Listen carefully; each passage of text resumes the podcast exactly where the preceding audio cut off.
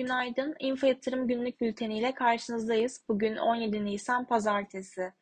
BIST endeksi yaklaşık 3 hafta aranın ardından geçtiğimiz haftayı 60 günlük hareketli ortalamanın üstünde tamamladı. 60 günlük hareketli ortalamanın geçtiği 5040 seviyesinin üstünde kalındıkça 5400 seviyesinin hedef haline geldiğini düşünüyoruz.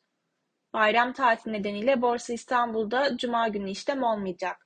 Bayram arifesinin de Perşembe güne denk gelmesiyle birlikte endeks yarım gün tatil olacak olup 17-21 Nisan tarihleri arasında Borsa İstanbul'da 3,5 gün işlem gerçekleşecek. Salı gününün takasının pazartesiye gelmesi nedeniyle kredi faizlerinin gün bakımından daha uzun işletilecek olmasıyla kredi kapamalarından dolayı endekste kısmi baskı olabileceğini düşünüyoruz. BIST endeksinde kısa vadede 5150 ve 5240 seviyeleri direnç, 4980 seviyesi ise destek olarak takip edilecek. Borsa İstanbul'un güne hafif alıcılı başlamasını bekliyoruz.